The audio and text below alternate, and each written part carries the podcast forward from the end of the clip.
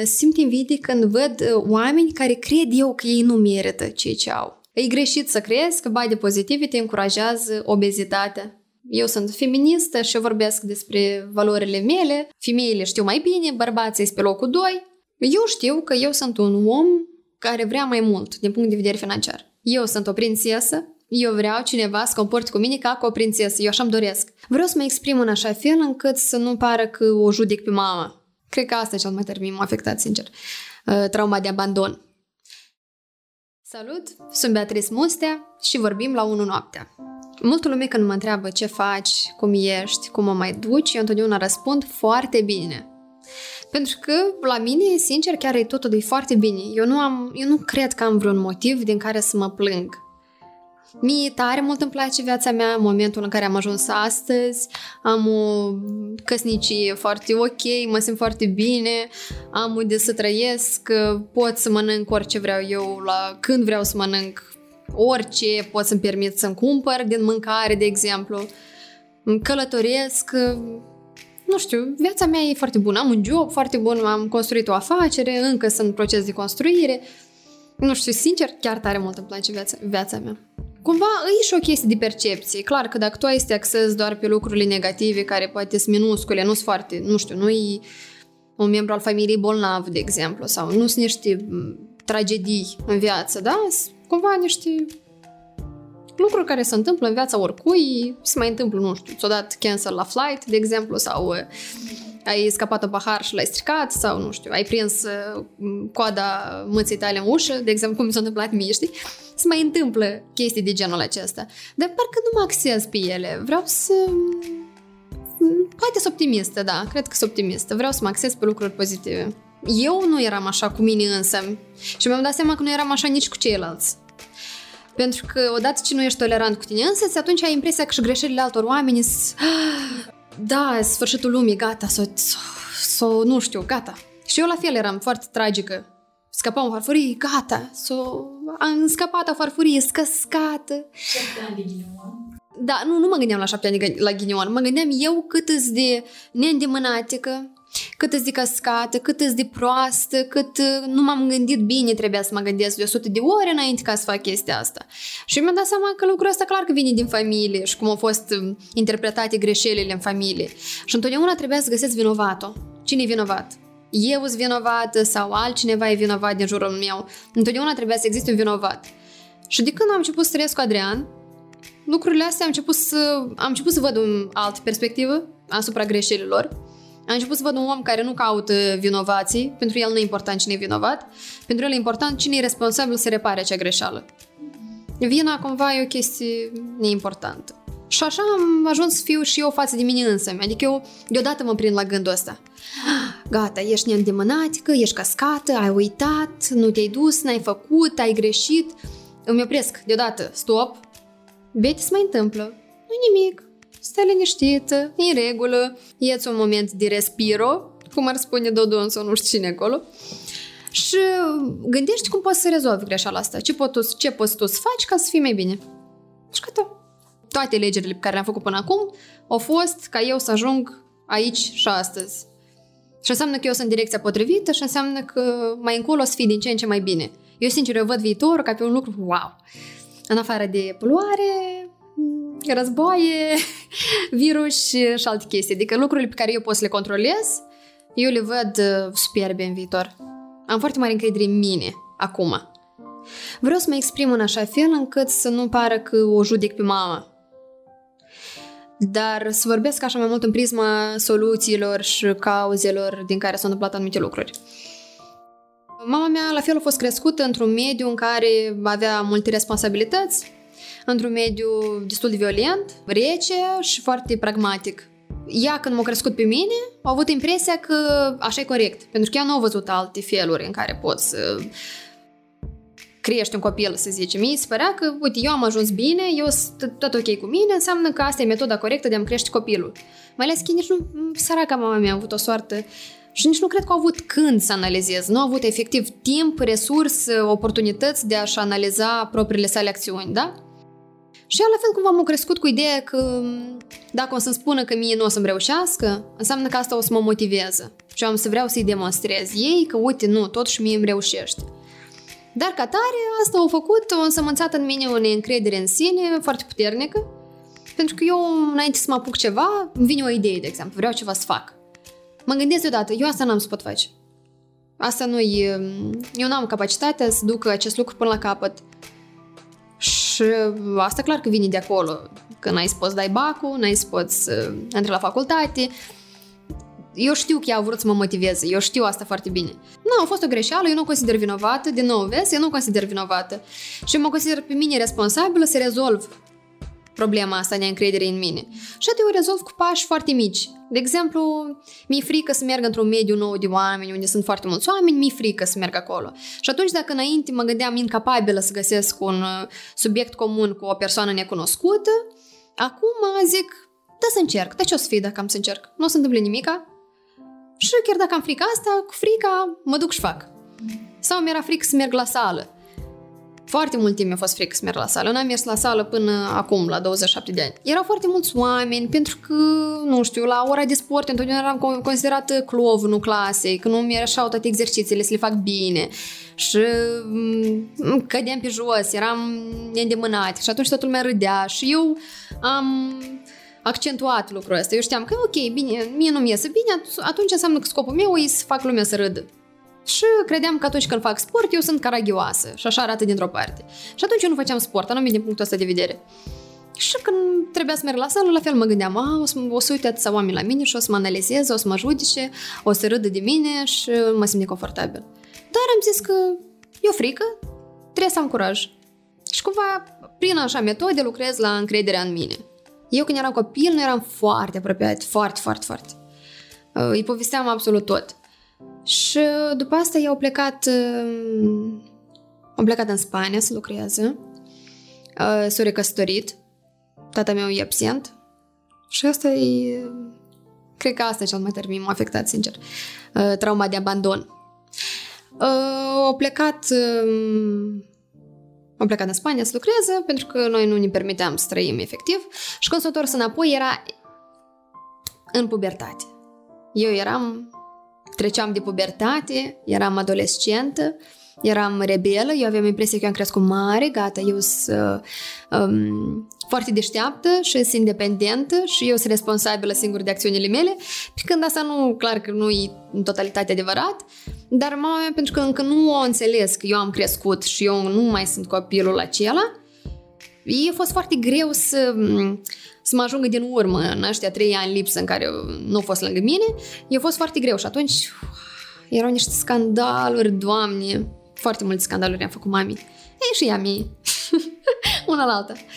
Și acum, de când am plecat eu la facultate, am plecat la 18 ani de acasă, încet cu încet relația noastră e din ce în ce mai bună, mai ales că am făcut psihoterapie și în acea psihoterapie mie mi-a fost foarte mult timp frică să o învinuiesc pe mama că a plecat. Pentru că eu am fost crescută și, în general, noi, moldoveni, am impresia că suntem crescuți, că mama e sfântă, mama nu are cum să facă greșeli, mama e numai una și tot ce a făcut a fost pentru binele tău. Și eu tot am crescut cu ideea asta, că eu trebuie să o înțeleg. Eu sunt obligat să o înțeleg. Dar eu fiind copil, eu nu eram obligat să o înțeleg. Eu trebuia să trec peste uh, ciuda mea, ura mea, peste frustrările mele. Eu trebuia să le am. Adică eu aveam tot dreptul să le am. Eu am fost lăsat singură cumva, da? Fără părinți. Eu am avut tot dreptul să sufăr. De eu nu mi-a dat mie voie să sufăr. Și acum, când am trecut prin psihoterapie și mi-am, mi-am dat voie să o învinuiesc cumva, da? Pe o perioadă scurtă de timp. Mi-am dat voie să fiu frustrată, să fiu supărată. Acum, când o văd, mă uit cu totul alți ochi. Pentru că am, am acceptat-o cu ochi de matur. Am o atitudine mult mai bună, sunt mult mai deschisă. Mm, o înțeleg foarte bine, mm, încep să o cunosc din nou, încep să-i dau întrebări, sunt curioasă. Mm, și ea la fel, eu văd că ea vede în mine maturitatea asta și poate să aibă altfel de conversații cu mine. Când aveam eu 2 ani, eu trebuie să divorțeze, că nu funcționa acea familie deloc și a fost absent până la vreo 13 ani, când mama s-a enervat și a zis că da, trebuie să-l dau în judecată pentru alimente, pentru că el nu, nu plătea alimente. De el s-a recăsătorit, are o familie, are doi copii și el trăia foarte bine. Dar la mine cu mama era destul de greu financiar, știi? Și atunci unicul motiv pe care eu îl găseam că să-l sun, nu puteam să cerșesc dragoste. Pentru mine asta era ciudat. Și eu îl sunam numai când trebuia bani, de exemplu. Și probabil el a crezut că eu vreau să mă folosesc de el, el s-a simțit folosit.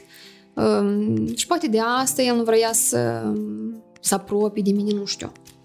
Mai era și influența, clar, din partea cealaltă, din asoții tatălui meu, influență foarte... Era foarte geloasă. La 18 ani el a decis să mă sune, să-mi spună că îi pare rău, că totuși vrea să, să recapătăm, să reconstruim această relație. Am plecat la ei, am mers la munte împreună, am fost în regulă, după care iar a dispărut. Și iar apare și iar dispare. Eu încerc să am o atitudine cât mai legeră față de um, el, pentru că eu am impresia că el pe mine nu mă sună din motivul că el simte foarte vinovat. Eu știu că el e foarte sensibil ca om și eu știu că el simte vinovat, el, eu știu că el nu poate să întoarcă timpul înapoi, să-și repare anumite greșeli și atunci nu vreau de fiecare dată orice conversație pe care o are cu mine să fie frustrări din partea mea că uite, tu nu mi-ai fost alături când am avut nevoie de tine. Nu vreau să fie așa. Vreau să vorbim ca niște oameni ok. Uneori mai am momente când mai bag un ghimp, așa, știi? Dar nu tare. Așa. Să știi că n-a uitat dar nici nu vreau să-l, să-l forțez. Mă gândesc odată la un moment dat, poate să-l sun și să-i spun că nu trebuie să-mi vinovat, eu te înțeleg, știi?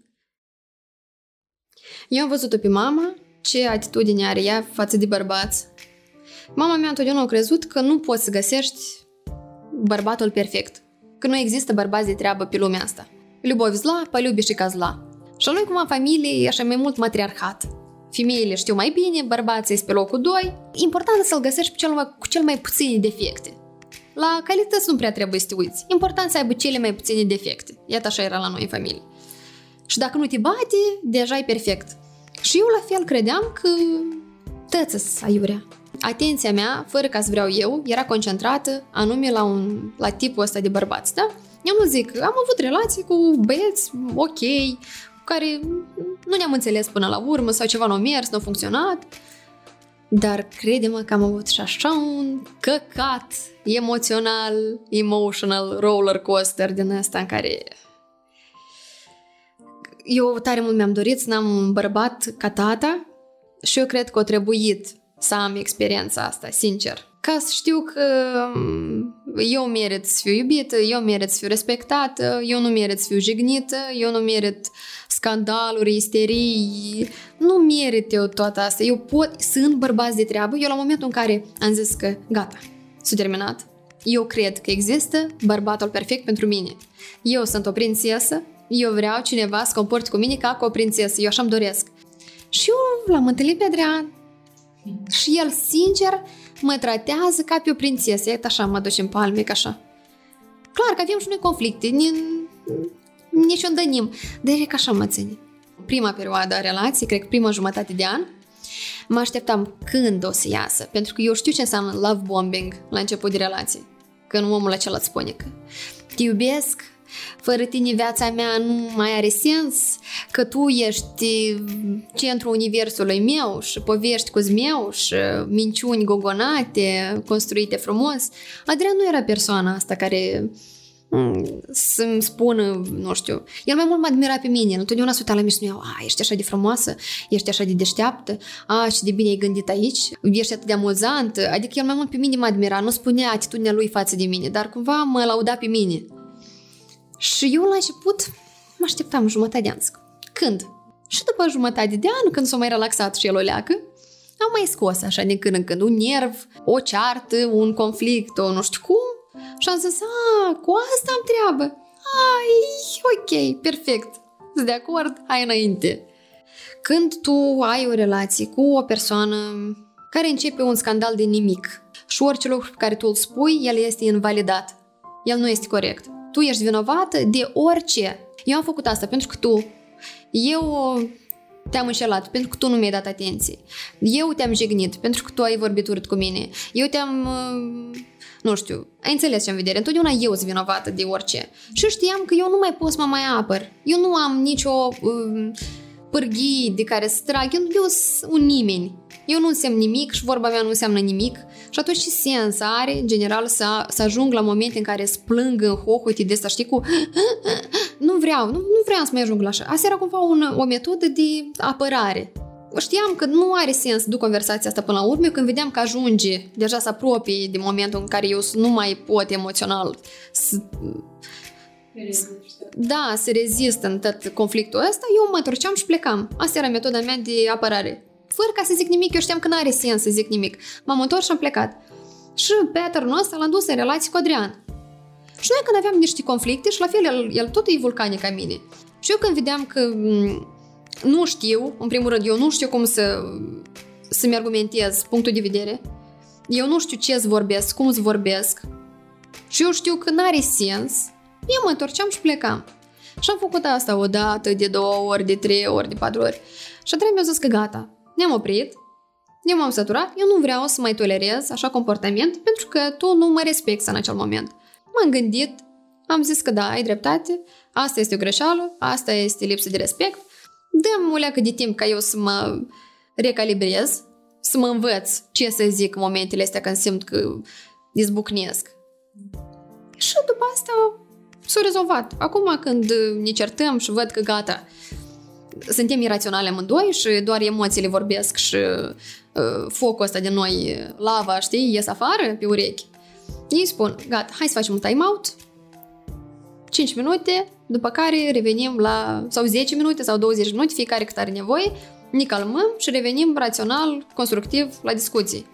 Dar nu efectiv ne atacăm unul pe altul, că nu are sens. Mie îmi place tare mult că eu cu Adrian noi suntem asumați din punctul ăsta de vedere. După ce s-a terminat conflictul, sau poate chiar când facem acel time-out, după ce am făcut time-out ne-am calmat, eu îi recunosc. Uite, eu s-am spus asta pentru că am vrut să fac rău. Îmi pare rău. Sincer, îmi pare rău că am vrut să fac rău. Sau eu am spus asta ca să te manipulez. Și el la fel îmi spune lucrurile astea. Eu știam că asta este doar și de asta intenționat să am spus asta. Nici îmi pare rău. Ne asumăm greșelile, știi? Și atunci tu vezi că omul ăla, el chiar o știut cu ce-o greșit. El chiar și-a dat seama cu ce-o greșit.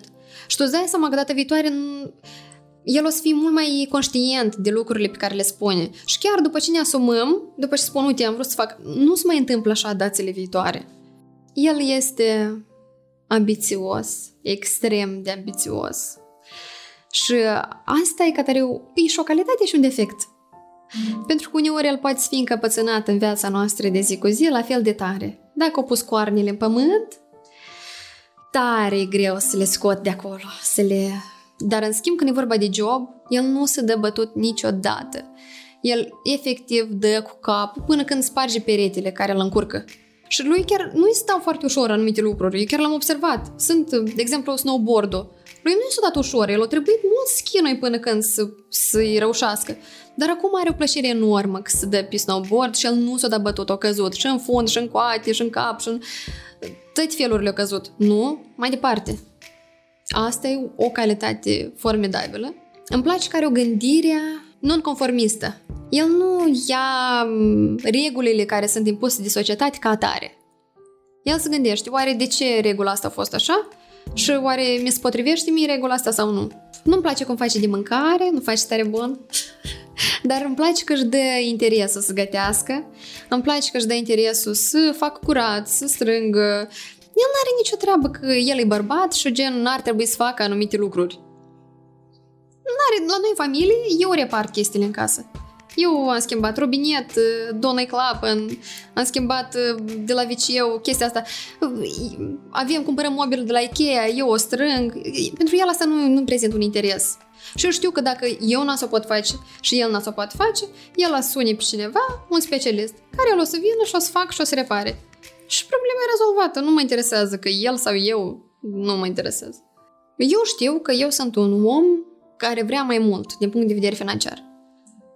Eu vreau să merg în vacanță, eu vreau o geantă scumpă, vreau, vreau diferite chestii, da? Și atunci eu, eu vreau să lucrez la viitorul meu. Iată, eu mi-am pus anumite scopuri și eu lucrez la viitorul meu. Eu am, am deschis afacerea asta. Până ca să am afacerea eu de la, 18, de la 19 ani, de fapt, sunt independent financiar. Adică pentru mine asta e o valoare. Și atunci eu vreau ca o, să am lângă mine persoană care are aceleași scopuri, aceleași ambiții, aceleași valori. Pentru că dacă el ar fi persoana care vrea să meargă în sat și să crească fructe, de exemplu, sau el vrea să facă voluntariat în Africa, eu nu știu cât de mult noi ne-a fi potrivit și atunci ai fi frustrați amândoi. Dar așa, el are job, are ambiții, crește, lucrează, muncește foarte mult, eu la fel și noi suntem pe aceeași undă și atunci, din punctul ăsta de vedere, pentru mine contează partea financiară. Noi cumva așa, că eu am așa o chestie, o imagine în cap, eu când mă gândesc la relația mea cu Adrian, cumva nu sunt eu cu el de mână ne ținem față în față. Dar noi am, ambii ne uităm în aceeași direcție și ne ținem de mână. Iată, eu așa văd relația noastră, da? Noi avem scopuri pe care vrem să le îndeplinim și atunci noi ne susținem unul pe celălalt în, în acest drum. Vin afaceri de la mine, business-uri, branduri și au nevoie de cineva care să le gestioneze contul, să le creeze content video viral, funcțional, care să meargă, să aibă multe vizualizări. Și atunci acum am contracte cu firme și acum mai dezvolt o platformă de marketplace pentru UGC, pentru User Generated Content, care e o platformă de conexiune dintre creatorii de conținut care nu sunt influenceri, întotdeauna zic asta, și între afaceri, business-uri, branduri. Și atunci, pe platforma asta, ei se găsesc, oamenii ăștia creează conținut bun, pe care nu postează pe rețelele lor de socializare. Și business-urile cumpără acest content și îl folosesc pentru ad pentru website, pentru... Treaba asta de user-generated content acum îi începe să fie din ce în ce mai popular în state. În Europa mai puțin, dar oricum trendurile oricum vin la noi din vest. Și eu cred că este destul de la începutul locomotivei acestui trend.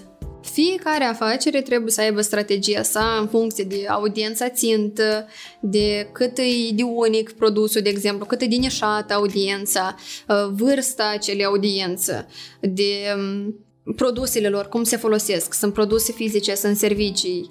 Uh, foarte multe aspecte trebuie luate în calcul când faci o strategie pentru afacere. Dar orice afacere poate fi pe TikTok. Ciment, construcții, imobiliare, uh, beauty, orice, orice poate fi. Doar că pentru fiecare o să fie o nișă mai largă sau mai mică. Cum a apărut TikTok în România și a început să aibă o popularitate la noi, eu deodată mi-am creat cont și am început să fac content, era foarte fun, eu nu trebuia să mă gândesc la cum arăt, sunt perfectă, am un coș, am o mustață, am un păr ciufulit, nu trebuia să mă gândesc la asta. Și asta mi-a plăcut foarte mult, că pot să mă simt liber și pot să creez content cât de stupid sau funny sau amuzant sau inteligent sau părerile mele sunt destul de controversate, să zicem așa, pentru audiența de pe Instagram, de exemplu. Și mă sunt foarte confortabil să o zic pe TikTok, chiar dacă sunt mulți oameni care îmi dau cu hate. Eu sunt feministă și eu vorbesc despre valorile mele și mă sunt foarte confortabil să o fac pe TikTok. Eu aveam anumite idei și mă gândeam că cred că nu e ok așa. Eu cred că o femeie nu trebuie să fie acuzată pentru câți parteneri sexuale are, de exemplu. Da, nu trebuie să fii curva curvelor, că au avut e, o leacă mai mulți parteneri decât un, un bărbat sau același număr de parteneri cât un bărbat, da? Și când am văzut alți oameni care argumentează punctele mele de vedere, m-am simțit mult mai confortabil să le zic în public și să nu fie rușine de asta. A, eu nu lupt, nu pot să zic că lupt pentru drepturile femeilor, că nu fac mult, multe chestii. Dar eu cred că sunt un fel de formator de opinii, mai ales pe TikTok, da? Am o comunitate de oameni care mă urmăresc. Uh, și atunci eu vreau ca oamenii care mă urmăresc să simte ok în corpul lor, să simte ok cu genul, sexul lor, să simte ok cu partenerii sexuali pe care i-au sau simte ok dacă sunt machiate sau nemachiate și atunci sau vreau să aibă același salariu ca un bărbat, de exemplu. Îmi doresc. Și mi se pare că cât mai mulți formatori de opinii în spațiu public o să existe, care să aibă așa un discurs, atunci noi trăim mai bine. Pentru că mai mulți oameni o să preia anumite idei care o să le spară și lor ok și poate o să ajungem la oarecare egalitate, niciodată mai sus. Eu îmi doresc egalitate. E greșit să crezi că body positivity încurajează obezitatea. Asta este greșit. Body positivity înseamnă că tu să te simți ok în corpul tău și alții să nu poată să te judece pentru corpul tău. Pentru că asta e al tău și e treaba ta. Obezitatea, asta e înainte de toate un eating disorder. Sau poate are anumite probleme fiziologice pe care trebuie întâi să le rezolve ca după asta să rezolve cu obezitatea, da? Dar dacă nu e o problemă de genul ăsta, e o problemă psihologică. Și persoanele care au un eating disorder, nu contează, sunt anorexice, obeze, ori sunt, uh, fac binge eating, adică mănânc, nu mănânc toată ziua și seara scapă și mănânc foarte mult și basta sunt vinovate că au mâncat și uh, iar se duc la culcare plângând, iar strezesc, iar nu mănânc, gata, nu mănânc nimic, iar am mâncat prea mult, uh, ai, ai, ai, am fost rea și nu. Și iar după asta mănâncă. Asta e tot din creierul nostru, da? Și astfel de oameni, probabil, au dezvoltat un eating disorder pentru că au auzit comentarii din partea societății. Că nu arată bine, că e prea grasă, că e prea slabă, uite și tu la tine, uite cum arăți. Și după asta tot în oglindă și se gândește, da, uite cum eu arăt. Și ei nu sunt confortabili în corpul lor și atunci sunt oameni care nu mănâncă deloc, sunt oameni care îți spun, fac binge eating, sunt oameni care vomită după ce au mâncat, sunt oameni care mănâncă mult ca să acopere anumite goluri, anumite gânduri. Asta e metoda lor de de a se calma cumva, da? Așa să, să zicem că se calmează pentru stres și chestii. Dacă noi nu o să avem imagini cu persoane supraponderale pe internet, pe reclame, chestii de genul ăsta, nu, nu înseamnă că persoanele astea nu există și ele nu trebuie reprezentate în diferite forme media. Înseamnă că ele tot există undeva, nu putem să ne facem că ele nu sunt. Nu, gata, omul ăsta iubesc, înseamnă că el pentru mine nu există. Nu e așa, el tot trebuie să vadă și oameni ca ei, fix așa e cum cu, nu știu, negrii, aziații, indienii, um, femeile, bărbații, la fel, toată lumea vrea să vadă reprezentată într-o imagine. Dar adică noi nu avem dreptul să vedem un om supraponderal și deodată să credem că el este un om bolnav și să-l judecăm pentru asta, pentru că noi asta nu facem cu oamenii slabi, dar sunt oameni slabi care sunt mult mai bolnavi decât oamenii obeși. Eu am văzut o chestie pe care am văzut-o de la Cristina Miron, care foarte mult mi-a plăcut, în care spunea că a mers la medic și uh, medic avea o problemă la bazin și medicul deodată i-a zis că asta e din cauza la greutate. Nici măcar nu a făcut analiză să vadă din ce cauză are anumite probleme la bazin. Și a trecut fata săracă o lună sau nu mai știu, nu mai știu cât, s-a dus să facă analizele și că încolo nu avea nicio treabă cu obezitatea. O zis că a făcut toate analizele, e sănătoasă, tun, avea o problemă acolo din tot altă cauză. Dar pentru că o văzut că e supraponderală, gata, tu ești din cauza greutății. Și asta tot e uh, discriminare.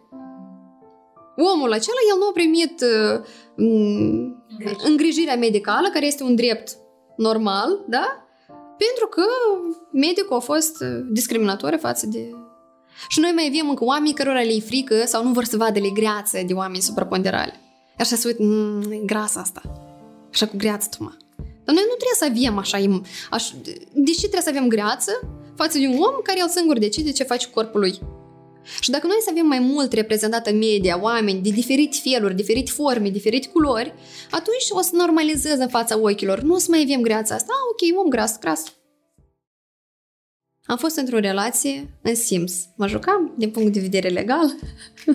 mă jucam în Sims și acolo avem o familie. Eram eu și un băiat și noi uh, formam o relație. Și atât în Sims, totul acest, toate aceste lucruri s-au întâmplat în Sims. Eu am să încerc să fiu cât mai delicată din punctul ăsta de vedere. Era love bombing de genul ăsta, cum îți spun.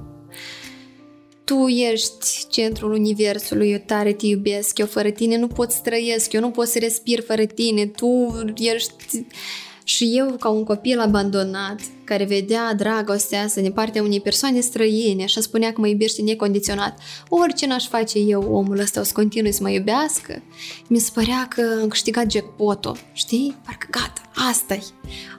Wow, nu vine să cred că șansa asta nu mie mi-a venit ca cineva să mă iubească atât de tare. Și cât mai mult se intra în relații, cu atât mai mult se începeau jigniri, isterii pe loc drept, efectiv orice lucru, de exemplu, putea să caute în uh, chatul meu, în Sentry Messenger, da? Și pentru că nu vedea că eu vorbesc cu băieți, de exemplu, dacă vorbeam cu un băiat, clar, asta era... Și puteam să vorbesc că nu vorbeam nimic, adică nu flirtam cu nimeni, vorbeam niște chestii, se mai întâmplă, am prieteni băieți, ok? Era un scandal enorm, putea să caute conversații foarte vechi, de vreo șapte, e cu șapte ani înainte, și să fac scandal anume de chestia asta. și să fie scandalul scandalurilor și eu până la urmă să termine cu felul în care eu plâng, efectiv nu mai pot și să aud fraza asta foarte des, uite vezi, tu așa ai făcut cu mine, dar eu încă te iubesc. Și uh, scria manipularea asta în așa fel încât eu credeam că eu sunt atât de greșit, uh, tot ce fac eu este greșit, um, nu merit nimic. Și atunci omul ăsta, chiar dacă eu nu merit nimic și eu sunt atât de nesemnificativă, el mă iubește atât de tare. E ca așa era. Un lucru pe care eu, de exemplu, până acum, când aud pe cineva, când întreb, cum e relația ta, cum simți tu relația ta? Și omul dacă îmi spune, când e bine, e foarte bine și când e rău, e foarte rău, pentru mine deodată înseamnă carusel emoțional. Da. Nimic mai mult. Omul ăsta e intenționat dus în valurile astea ca el să aibă impresia că totuși sunt și părți pozitive în relații. Dar cele mai des, ele nu sunt deloc. Eu pierdusem încrederea în mine, pierdusem motivarea, pierdusem, bine măcar că nu pierdeam prietenii, pentru că eu nici măcar nu aveam o sămânță de... nici o sămânță de îndoială nu aveam. Și cu prietenile mele, de exemplu. Și dacă auzeam ceva, adică nu avea ce sămânță să ude acolo ca să crească. Nu avea ce, efectiv. Dar de fiecare dată când ne despărțeam și mergeam la ele și le povesteam că iaca, a făcut asta, asta, asta, gata. Am plecat, am lăsat, nu mă mai întorc niciodată. Și fetele gata, atâtea, de atâtea ore au auzit povestea asta, atât de tare să efectiv să mă asculte. Ele nici nu mai încercau să spună, trebuie să ieși de relația asta, trebuie să pleci. Nu, doar ok, bine. Și tăceau, mă ascultam și eu iar mă întorceam. Asta e chestia foarte interesantă pe care foarte mulți oameni nu înțeleg. Că e tare greu să ieși dintr-o relație toxică. De fapt, nu. E foarte ușor să ieși din relația asta toxică. Te enervezi, te enerva, gata, ne-am dispărțit, la revedere, am plecat, nu vreau să mai văd niciodată în viața mea. Nu, nu, nu, nu, nu, ești un nemernic, un nesimțit, nu vreau să te mai văd. Dar tu, tu ai plecat. E foarte greu să nu te întorci. Asta e greu. Să nu te întorci din nou, pentru că deja începi să te gândești. De uite, eu sunt așa, aiurea, și eu sigur n-am să mai găsesc pe nimeni. Eu cred că am găsit cea mai bună, cel mai bun om pe care eu, eu puteam să-l găsesc, să-l merit. Și mai ieși poate în oraș și mai vezi tot așa niște vai de steaua lor și îți dai seama că totuși cred că ce avem eu acasă n-am putut eu să apreciez. Și totuși cred că trebuie să mă întorc. Am stac, mă deranjează ceva, am stac, n-am să zic deloc n-am să creez certuri, am să fiu cu minte, n-am să vorbesc cu nimeni, n-am să fac nimic, n-am să... Înțelegi? Am să fiu um, femeie perfectă. Și te întorci oricum ajungi la început iar că își cere iertare și îți spune că te iubește și nu o să mai facă niciodată și îi pare rău că nu știu cum, că te-a pierdut și nu vrea să te piardă, că știi ce înseamnă asta și tu și ego-ul tău atât e de hrănit, care el săracul și el îi toarnă leac de apă acolo și ai impresia că gata, totul o să fie bine și iar duf, te duci în pământ. Eu mi-am uh, pus un deadline. Eu foarte mult rahat am mâncat. Sincer, foarte, foarte mult rahat am mâncat relația asta. Eu am, am văzut că eu nu mă simt bine. Eu chiar nu mă simt bine. Nu sunt eu. Foarte multă lume spunea că m-am schimbat. Că eu nu mai sunt la fel de energică, eu nu mai sunt la fel de amuzant, de glumeață, nu... M- mm, parcă sunt ofilită. Da, eram ofilită, efectiv ofilită. Și mi-am pus un deadline făcut așa un fel de test. O întrebare. Pentru că eu aveam impresia că eu trebuie să rămân cu omul ăsta, că el o să fie un tată bun copiilor mei. Eu vedeam cum el interacționează cu copiii și mie, pentru că mie mi-a lipsit tata, eu credeam că măcar copiii mei să aibă un tată. Și am dat o întrebare de genul, um, asta în simț, tot în simț. O întrebare, ok, dacă tu crezi că eu iarăs vinovată, noi când să facem un copil și copilul cel o să facă o greșeală, a cui o să fie vina? A ta? Păi tu îl crești. Și eu am zis, ok. În momentul acela, în creierul meu, o zis așa. Încă un scandal, încă un scandal și gata. Și evident că nu dura mult până a venit scandalul. L-am jignit, nu zic că eu am fost uh, ușă de biserică, nu, adică am jignit, i-am spus toate durierile, toată furia, toată frustrarea am aruncat-o în cap. Efectiv, a, a fost rea momentul acela. Am dat afară. În primul rând, primul lucru pe care l-am făcut eu, e să accept în capul meu că el mă minte, că el nu mă respectă și eu n-am cum să cred un om care pe mine nu mă respectă. în caz că el vrea să se întoarcă la mine sau mm, să mai întâmple ceva, eu nu trebuie să cred niciun cuvânt pe care mi-l spune pentru că asta e minciună deodată, mi-am setat regula asta în creier. Și clar că am suferit, am suferit o perioadă, evident. M-am simțit abandonată, am rămas singur în apartament, mă simțeam foarte rău, evident, am suferit. Dar nu tare mult. Am zis că eu trebuie să mă distrez, eu sunt tânără, eu trebuie să recuperez toată perioada asta în care am stat mămofilit, efectiv, știi? Trebuie să reînfloresc. Și merg eu la Iași, să mă văd cu tata. Și în microbuzul din apoi să pune lângă mine o doamnă. Eu eram pe ultimul rând. De patru scaune, ultimul rând. Am fost și pe la mall, am făcut niște shopping, evident. Nu? Și am pus toate pungile pe care le-am cumpărat de la mall, le-am pus acolo, la picioare, la mine. Și doamna asta de lângă mine, ajungem noi pe la vamă și spunem, hm, și ai de gând să te chinui așa tot drumul? Și eu zic, ce aveți în vedere? Păi, și ne-a lăsat pungile astea în spate la, în porbagaj. Le-ai pus aici ca să te încurci trei ore? Dar nu mă încurcă, nu mai este așa. Ei, tu ai crescut fără tată, așa Dar eu foarte șocată, știi? Mă uit așa la ea. Da. Dar de ce? De unde? Cum v-ați dat seama?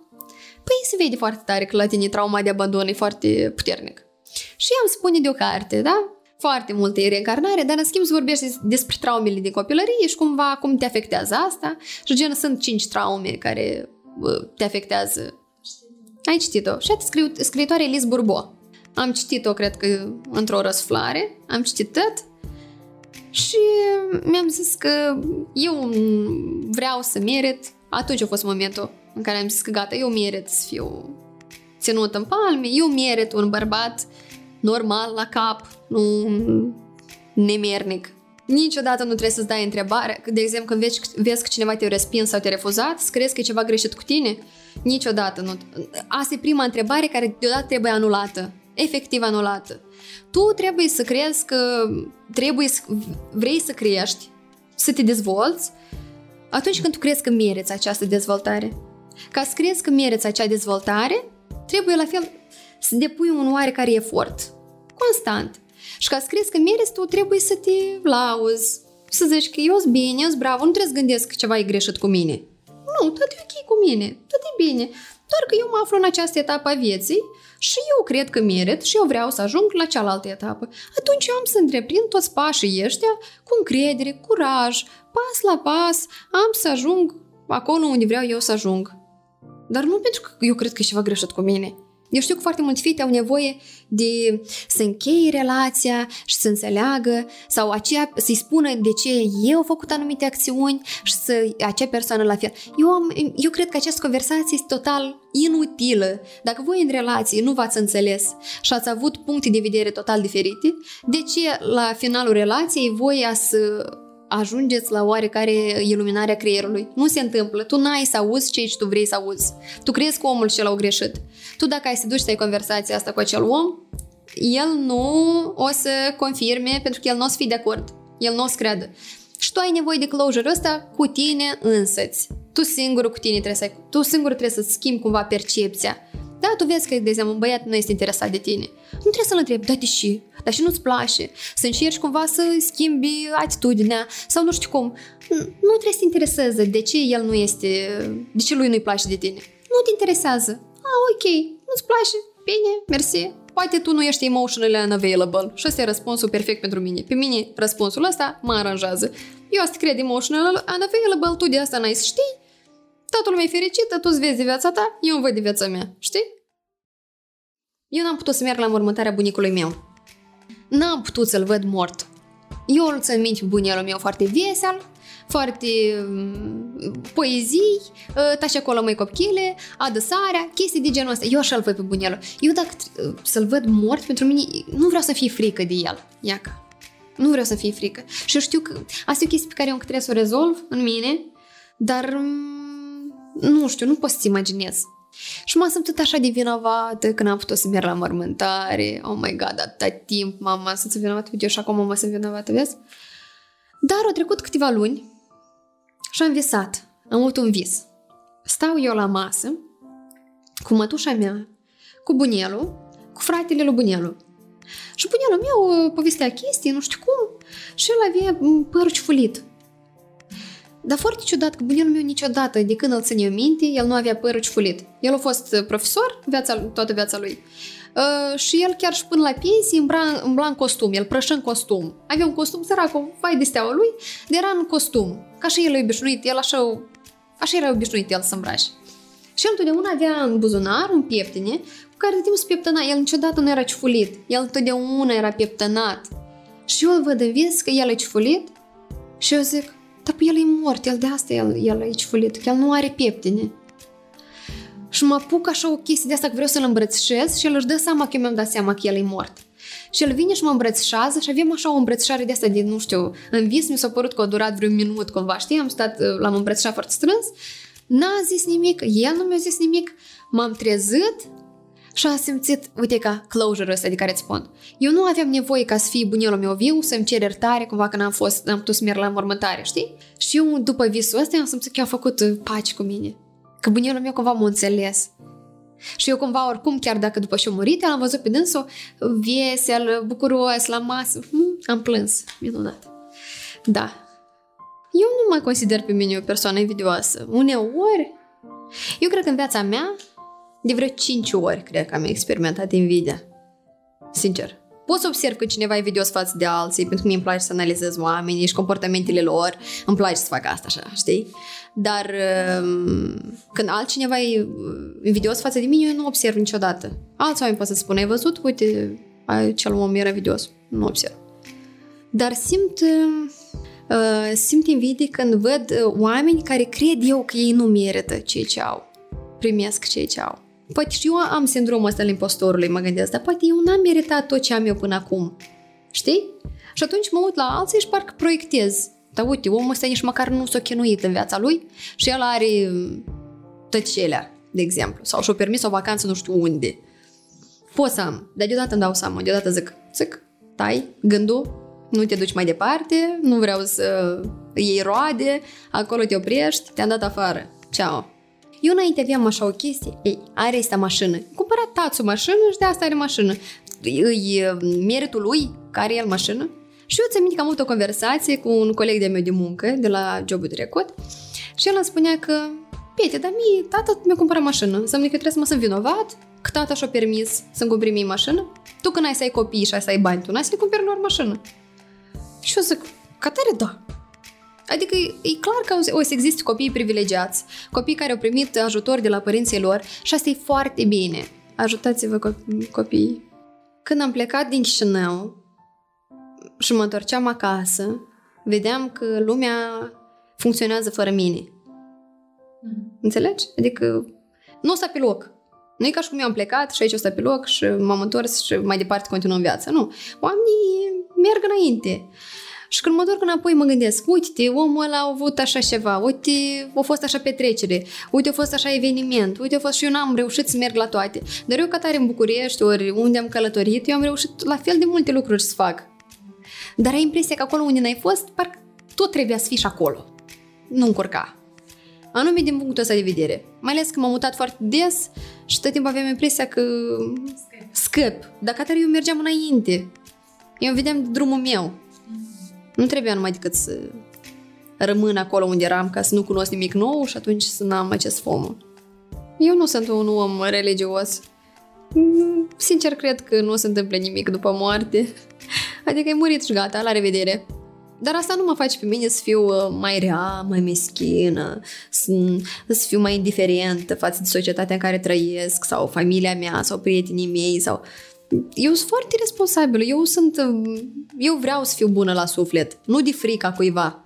Mie nu-mi place chestia asta, că trebuie să-ți fie frică de Dumnezeu. Eu nu vreau să fiu bună la suflet că mă tem că o să fie consecință. Nu, eu vreau să fiu bună la suflet, că așa îmi doresc eu. Eu vreau să fac lucruri bune. Da, uneori nu fac toate lucrurile pe care le fac, nu sunt bune, clar. Dar îmi doresc. Îmi doresc să fiu mai bun, îmi doresc să fiu un participant ok al societății, al comunității în care trăiesc. Vreau să particip la curățarea planetei, la feminism, să fie femeile respectate, să aibă joburi, să fie la fel de plătite ca bărbații. Vreau um, Adrian, nu știu, să fii sănătos și bine, știi cum? Să fii fericit el. Nu, nu mă oprește asta. Dar cu patul icoanelor și cu astea, eu cred că eu înțeleg oamenii care sunt, care au nevoie de această religie. Eu înțeleg foarte bine, eu le respect tuturor. Ori și baptism, jehovism, ori și eu îi respect pe toți cu religia lor și uh, foarte mulți oameni sunt niște oameni tare de treabă. Un lucru pe care eu nu-l consider ok e ipocrizia, clar. Ipocrizia, nu, nu. Sunt oameni care, de exemplu, ok, am să comit o crimă, am să ucid pe cineva, am să fur, am să fac, mă duc la biserică, las acolo 1000 de euro și trei lumânări și toate păcatele mi sertate. Nu cred că e așa. Sau că, nu știu, te duci la biserică și trebuie să vezi cu și îmbrăcată, să analizezi. Fiecare să duci, să le bărfiești, să spui, la asta, ia la și la ea. Nu cred că despre asta e religia. Eu cred că preotul a apărut ca să fie psihologul satului Oamenii au probleme, se duc la preot pentru că el este o autoritate, este un om citit, este un om învățat, un om care poate să-ți dea un sfat bun, mergi la el, ai intimitatea asta, că el nu vorbești cu alții, nu spune ce probleme ai tu. Ai intimitatea asta personală, n-ar trebui să. Ai intimitatea asta personală și tu cumva te ajută să, să rezolvi probleme în familie sau personale. Fericirea nu cred că trebuie să fie un lucru constant.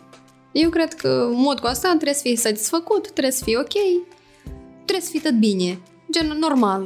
Trebuie să fii tot normal. Și uneori sunt momente în care ești fericit și uneori ești momente, ai momente în care ești foarte trist.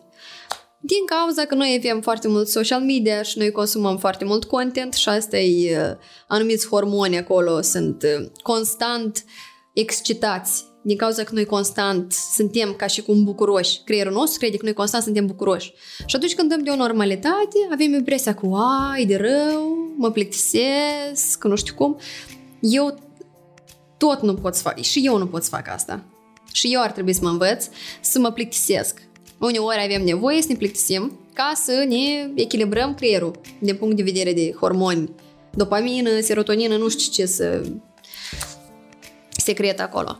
Dar um, fericirea e uneori momente de astea în care, nu știu, Adrian, ne oprim cu Adrian la o um, stație Peco, el îți duce și plătește um, mașina, îmi cumpără și o ciocolată. Asta e o fericire. Mm, am semnat un client la lucru. Asta e o fericire. Ă, Igoraș a venit, nu știu cum, asta e fericire. Mama ne-a scris, te iubesc. O fericire. Sora mea are un succes, de exemplu. Sau mă sună și îmi spune că e doar de mine. Pentru mine asta e fericire. Știi, adică merg undeva în vacanță. Fericire. Dar viața normală trebuie să fie normală.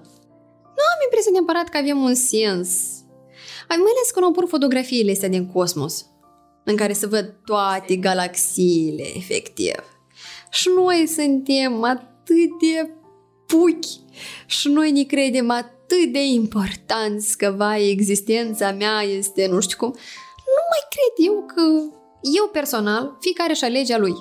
Personal îmi aleg stres în plăcere, satisfacție, să fie bine, oamenilor din jurul meu să le fie bine și eu pentru asta trăiesc. Nu cred că viața noastră este chiar atât de importantă încât uite în cosmos câte galaxii sunt și poate câte vieți de genul nostru mai sunt sau poate diferite de ale noastre. Deci suntem noi, sau deși noi ca oameni suntem mai importanți ca animalele. Nu sunt cel în bula mea, dar nu cred că uh, anume existența noastră ca omenire este super importantă. Dar eu ca om, ca eu să mă simt bine, eu asta fac pentru satisfacția mea personală la fel. Înțelegi? Eu ca să mă simt bine, ca să nu mă mai simt hărțuit pe stradă, de exemplu, sau să fiu la fel de respectat ca un bărbat într-o discuție de afaceri, de exemplu, da? Sau să nu fiu privită neserioasă dacă am păr albastru, cum nu s-o mai zis. Adică eu îmi doresc aceste drepturi și pentru satisfacția mea personală. Pentru că dacă eu aș fi fost, uh, mă duc să lupt pentru drepturile, eu aș fi uh, constant frustrată de toate cauzele care există pe planetă. Sunt copii care mor de foame, sunt oameni care n-au apă potabilă, avem gunoi, poluare. Eu m-am ales o cauză care este și pentru mine e confortabilă. Și atunci eu trăiesc pentru plăcerea mea și pentru plăcerea oamenilor din jurul meu. Cumva așa, știi? Asta cred că. Într-un echilibru, exact. Foarte mult îmi place cuvântul echilibru dar nu că existența noastră ca oameni, noi suntem cei mai buni și cei mai importanți și mai importanți ca animalele și mai importanți ca gândacii. Nu suntem. Ei, poate ca gândacii.